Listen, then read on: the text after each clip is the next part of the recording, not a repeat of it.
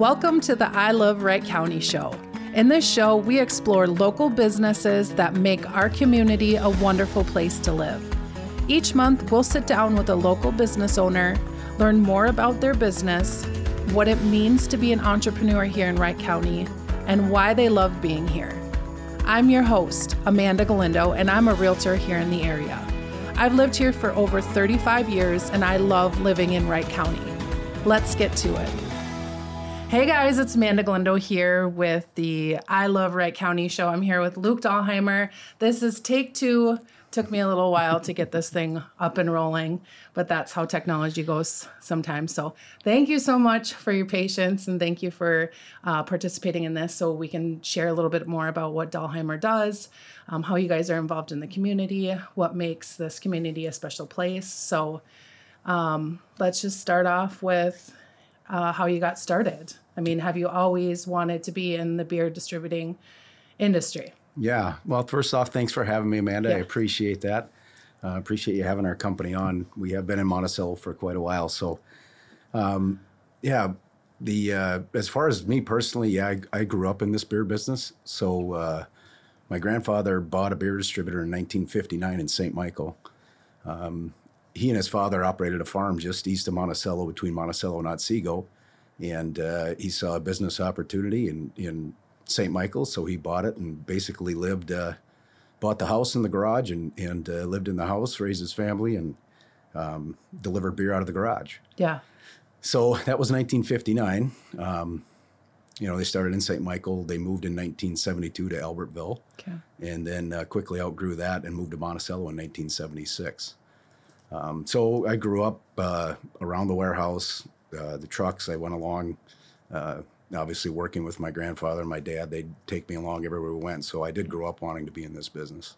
So, what did it look like back in like the 70s? What did the beer distributing industry look like? It was very different. There were there were many many more distributors. Um, a lot of times you only carried one or two brands. Uh, my grandpa started out as a Gluek distributor.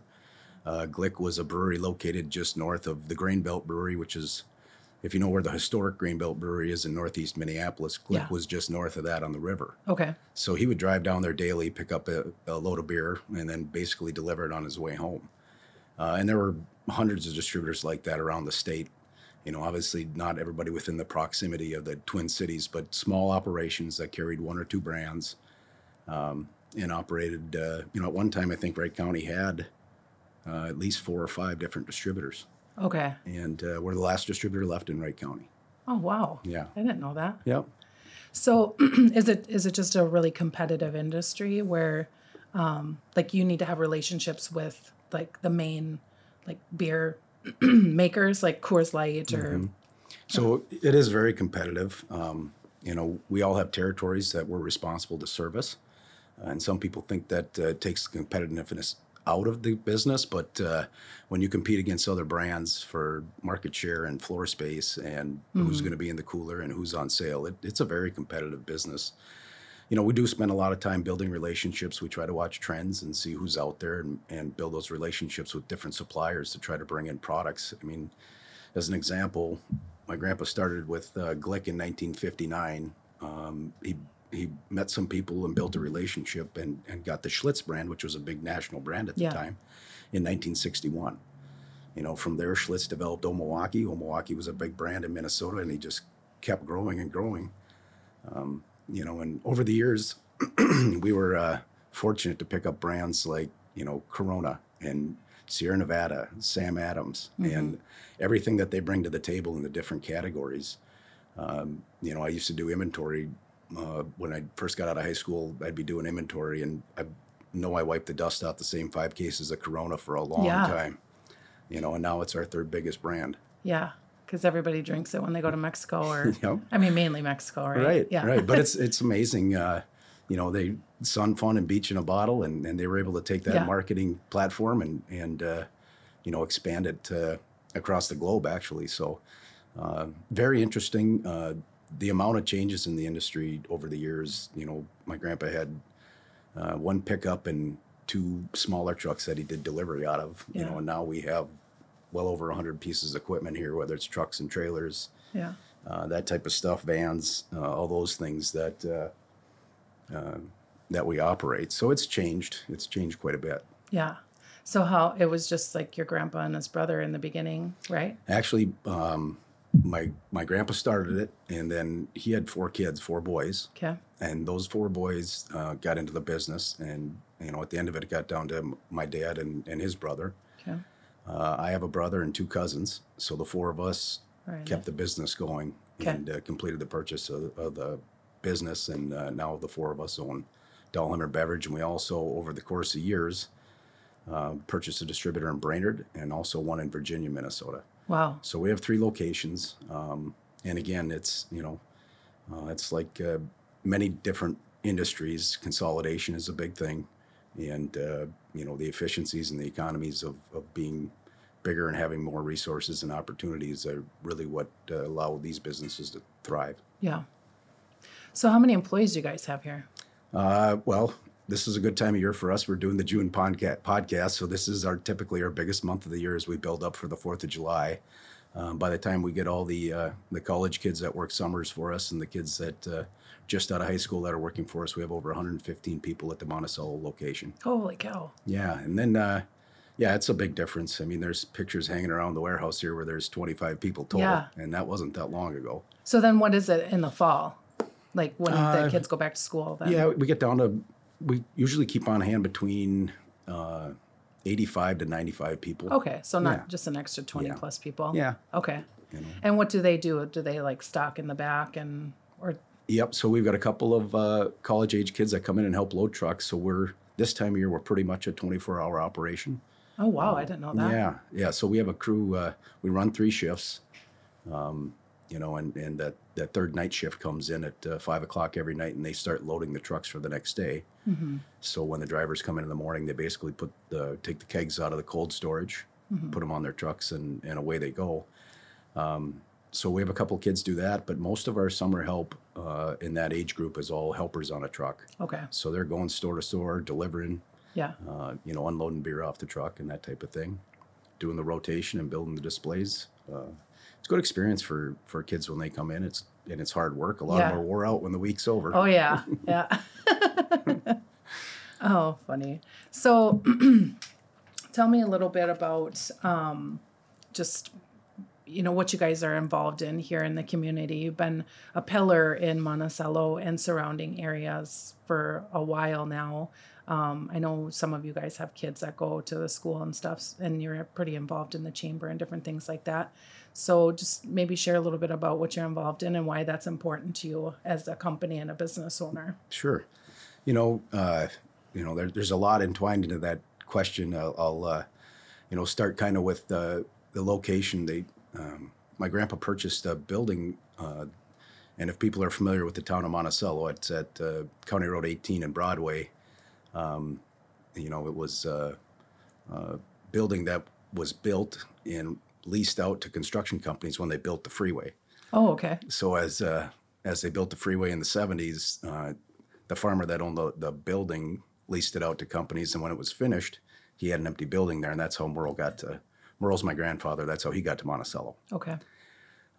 There's was three additions to that building uh, over time, and uh, uh, after we outgrew that, and and uh, Monticello kept growing. Um, that's where Super Target and the the strip malls over there. Yeah. That's the location we were at. Okay. So, um, you know, when it comes to that kind of involvement, you know, 1976, uh, here's my math, right? 30, 35, uh, you know, 40, almost you're coming up on 40 years. years. Yeah, 45. So, Yeah.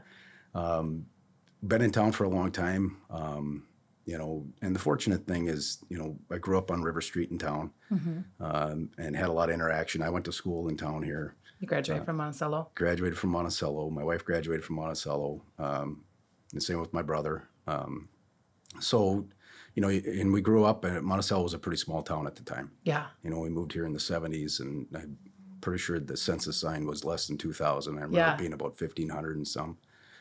Um, so you, you really got to know a lot of people in town. My dad was on the volunteer fire department, so you knew a lot of the guys from that, and um, a lot of involvement that way through the community. Obviously, the Lions Club sells a lot of beer at Oh, all yeah. their events in the summer. we do. so, so we get to know a lot of people on the Lions Club Yeah. and, and appreciate everything they do and, and you know how much uh, they how much work we've done with them Yeah. over the years.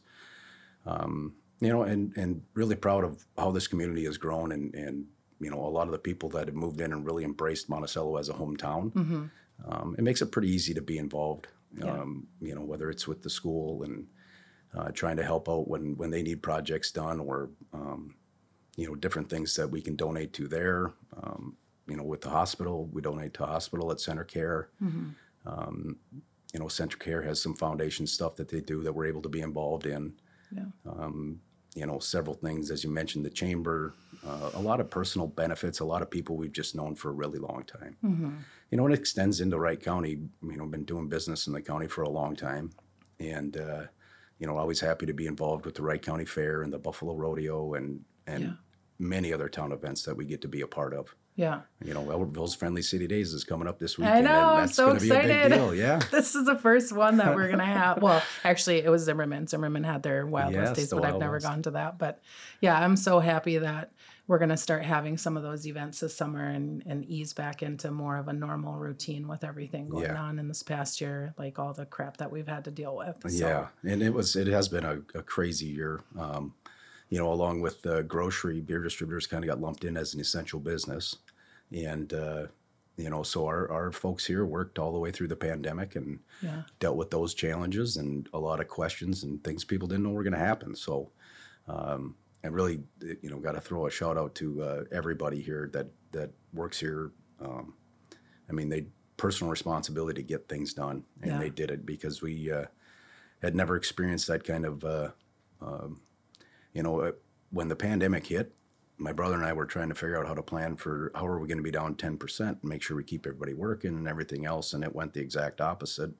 Once the lockdown hit, uh, off-premise liquor stores really got busy. hmm And So you uh, didn't have to mm, like cut any like no, lay anybody no, off. we were able to keep everybody employed um, and uh, repurposed because we do have people that are just dedicated to bars and restaurants. Oh sure, yep. You know, but uh, we were able to repurpose a lot of people and and uh, keep everybody going throughout the pandemic. So That's awesome. yeah, Yeah. So how um how does it work like when you guys so you are you the only distributor distrib- oh my god distributor for like all of the liquor stores in Wright County or how does that work?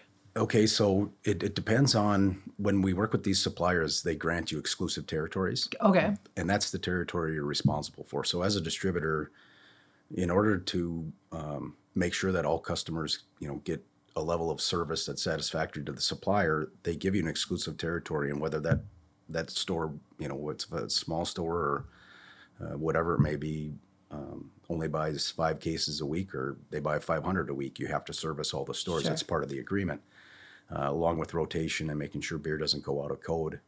Um, but so for the for the brands, we'll be the only distributor if we just use a brand like Coors Light. We're the only distributor that brings Coors Light to a store within our territory. Okay. But then there could also be a distributor who brings, you know, the Anheuser Busch products, and there's a distributor who brings, you know, other different brands. So that's where our competition comes in as other distributors. Okay. So we don't service. We're not a one stop for every retail account. Okay. They buy certain products from us, and then other distributors come in with other products. Okay. But like are you the main Coors guys? Yes. Yeah. So for our territory, we'd be the only Coors guys within Okay. that footprint. Okay. And then how does it work with like the local bars and restaurants? Do do you guys have sales guys that go in there and try to um, sell the service? Yep. Okay. Every every account has a dedicated sales rep. Okay. And uh, you know they go in on that account call, and you know it's a it's a typical um, business that's fighting for market share. Yeah. You know we're always trying to get the extra tap line, or we're trying to get an extra bottle placement, just like everybody else is, and To sell more beer. to sell more Yeah, beer. yeah. And um, you know, our system, this three tier system, if I can just explain a little bit of that, I'd Yeah. appreciate it. Um, so everybody knows that uh, the United States tried prohibition Yeah. for you know the horrible years that it was. Yeah. They, uh, but when they came out of that, they thought there's got to be a better way because part of what brought on prohibition is uh, a lot of bars were owned by the actual brewery Okay. and that and they weren't in the communities that they were that where the bars were located. So they didn't care how much beer they pushed in to the community. They didn't care if there was alcohol abuse going on. They sold it extremely cheap in order to dominate market share. And when they came out of, uh, you know, it's just this is a simple explanation, but when they came out of prohibition, they wanted to set something up that was a buffer in between the supplier and the seller. And um, they came up with a three-tier system that inserted distributors who um, have relationships with the sup- supplier, but also have a they're kind of a buffer in between the supplier and the retailer. You know, so that everybody gets the same amount of service, everybody gets the same opportunity to buy at the same price, and and those types of things they put into, you know, and their idea was to try to, you know, what's called the temperance movement. Their idea was to try to temper the amount of alcohol that went through the system you know, and, and to make sure that it was in a legal and orderly fashion. Now, you know, we're a highly regulated industry at both the federal and the state level. Um, you know, so our records are always available for uh, anybody who has has the badge and Yeah. comes in and, and wants to talk to us. So they can track for tax collection, they can track for uh, illegal activity, all kinds of stuff like that. So that's kind of how the three tier system got into place, and that's you know a lot of people don't understand what distributors do, and and that's uh, you know pretty much our function. Awesome. Yeah. So, um, one of the questions is, um, you know, I, I you guys have a really good uh, group of employees that have worked here, and a lot of them have worked here for many, many years. Um, but you know, most of the public signs the back of their paycheck, not the front. Um, you know, being an entrepreneur and a business owner, you take all the risk. Is there anything you wish people knew what it's really like to own a business? Well, that's a good question. Um, you know, I, I think the biggest thing um, that maybe most people wouldn't understand is how much responsibility you feel. Yeah. Um, you know, again, I, I'll just point back to the pandemic. I, there was sleepless nights on what's going to happen and what are we going to do. And you know, the first thing my brother and I said is we got to keep everybody employed. Yeah. And um, I think those are probably the biggest issues. Is you know, um, and and it's not something you're going to wear on your sleeve, but making sure that uh, everybody's taken care of and really uh, being involved in this. You know, started out sweeping floors and fixing breakage. You know, in the back room. Honestly, the first job was cutting grass and trapping gophers Yeah. so excuse me so uh, you really get tied in and, and then as you mentioned i mean there's a lot of employees that were that are here still that were at my graduation party and they were at joanna and i's wedding Yeah. you know and and heck they've come to our kids graduation parties Yeah. so um, uh, it really is you, that's the biggest responsibility i feel is is making sure that uh, we're doing the best to take care of as many people as we can Yeah, that's awesome. Um, kind of the final question, unless there's anything else you'd want to share. I thought that prohibition thing was pretty cool. Um, when it comes to the business and your legacy here in the area, what are you most proud of? you know, um, being a third generation uh, owner is it's a it's kind of a different feel. You know, I, I do feel that entrepreneurial spirit because of the fact of, you know, in the amount of years that Nick and I have been have been working here full time, the the amount of growth we've been able to achieve Yeah. uh, and different consolidations. You know, obviously, uh, had great teachers. Yeah. You know, coming up and and uh, have had opportunities to meet a lot of really good people. Um, you know, I think uh, if I look at this as a third generation owner, as um, we're kind of the steward of the business, not not as much the owner of the business. I mean, my grandpa worked hard. He could have had the opportunity to sell the business and cash out Yeah. you know, and, and same with my father and my uncle. Uh, and instead of doing that, they they always gave us the opportunity to try to improve and get better. Yeah. So I feel like uh, you know we're operating it more as a steward of the business than as a as a true um, owner. Yeah. You know what I mean? Uh, and it, you know, you just it's like anything. You want to leave it better than you than you had it. Yeah. And and when we have those opportunities to be involved in the community, it really means a lot. hmm Um, but uh, I, I would like that for our, to be our legacy is more of the uh, the ability to grow and adapt and stay within the community. Um, you know, and, and uh, as we've as we've changed, so has the community. hmm And uh, you know, anybody, everybody who's probably listening is familiar with the amazing growth Yeah. uh, in the whole surrounding area, and uh, you know we've just been fortunate to be a part of that. Yeah. I love it. Thank you so much for sharing a little bit more about the business and um, just kind of all the awesome things that you guys do for Yeah. the community. You know, you're you guys are a pillar here and I know like I've had to deal with some some employees, Rob, you know, he's always helping me with stuff for the Lions, music on the Mississippi. You know, we've ran out a couple times and you know, everybody is so customer service oriented. And it's like yep let's go get some more you know like no problem. And then i've seen you around and you know i've had there's been waitresses or bartenders that are asking questions and you know like i've seen you help help them with a mm-hmm. keg or you know Yeah. tap or something you know? So that's what i love about monticello you know when you're talking about it being so you know a lot smaller when you were growing mm-hmm. up. And we've grown I I think we have around 15,000 people now in the community. A lot of them are transplants. But it still has that small town feel you know like Yeah. there's still it's we have all the amenities we need but you still can have those close relationships and be a part of something a little bit bigger and give back and Yeah. that's what i love so I couldn't agree with Yeah. you anymore. yeah awesome thanks so much luke Yeah, all right. Thanks for having me, Amanda.